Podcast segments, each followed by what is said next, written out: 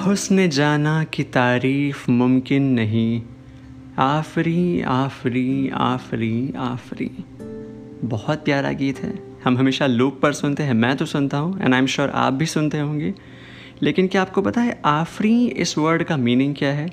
In fact इस गीत में ऐसे कई सारे वर्ड्स आते हैं, जो थोड़े समझने में मुश्किल हैं। तो आइए, आज के एपिसोड में आफरी इस प्यारे से गीत में जितने भी उर्दू लफ्ज़ आते हैं उनके बारे में हम बात करेंगे। लेट्स बिगिन बेसिकली आफरीन इस वर्ड का इस्तेमाल तब होता है जब हम किसी की तारीफ़ करना चाहते हैं।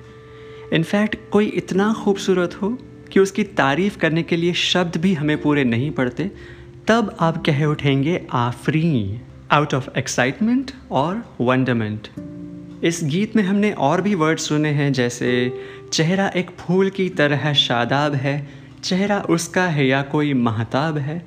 शादाब इस वर्ड का मतलब होता है हरा भरा या ग्रीन या खिला हुआ। तो चेहरा एक फूल की तरह खिला हुआ है। चेहरा उसका है या कोई महताब है? महताब इस वर्ड का मतलब होता है चाँद या चाँद जैसा। आगे इसमें एक और लाइन आती है कि चेहरा जैसे तसव्वुर भी, तस्वीर भी। चेहरा एक ख्वाब है, चेहरा ताबीर भी।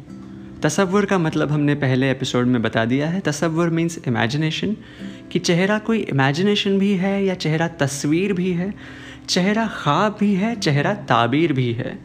ताबीर और ख्वाब, ये वर्ड्स अक्सर साथ में आते हैं। ख्वाब का मतलब आपको पता है ड्रीम ताबीर का मतलब होता है इंटरप्रिटेशन ऑफ़ ड्रीम्स आगे जाकर इसमें एक और लाइन आती है कि चेहरा जैसे कि चेहरा कहीं भी नहीं माहरू माहरू, महजबी महजबी। माहरू और महजबी ये दोनों वर्ड्स माह इस प्रीफिक्स से बने हैं। माह ये प्रीफिक्स का मतलब होता है चाँद या चाँद से रिलेटेड रू का मतलब होता है चेहरा, रू या रुख। एंड महजबी का मतलब होता है जिसका जबी मतलब जिसका फोर हेड चाँद जैसा हो।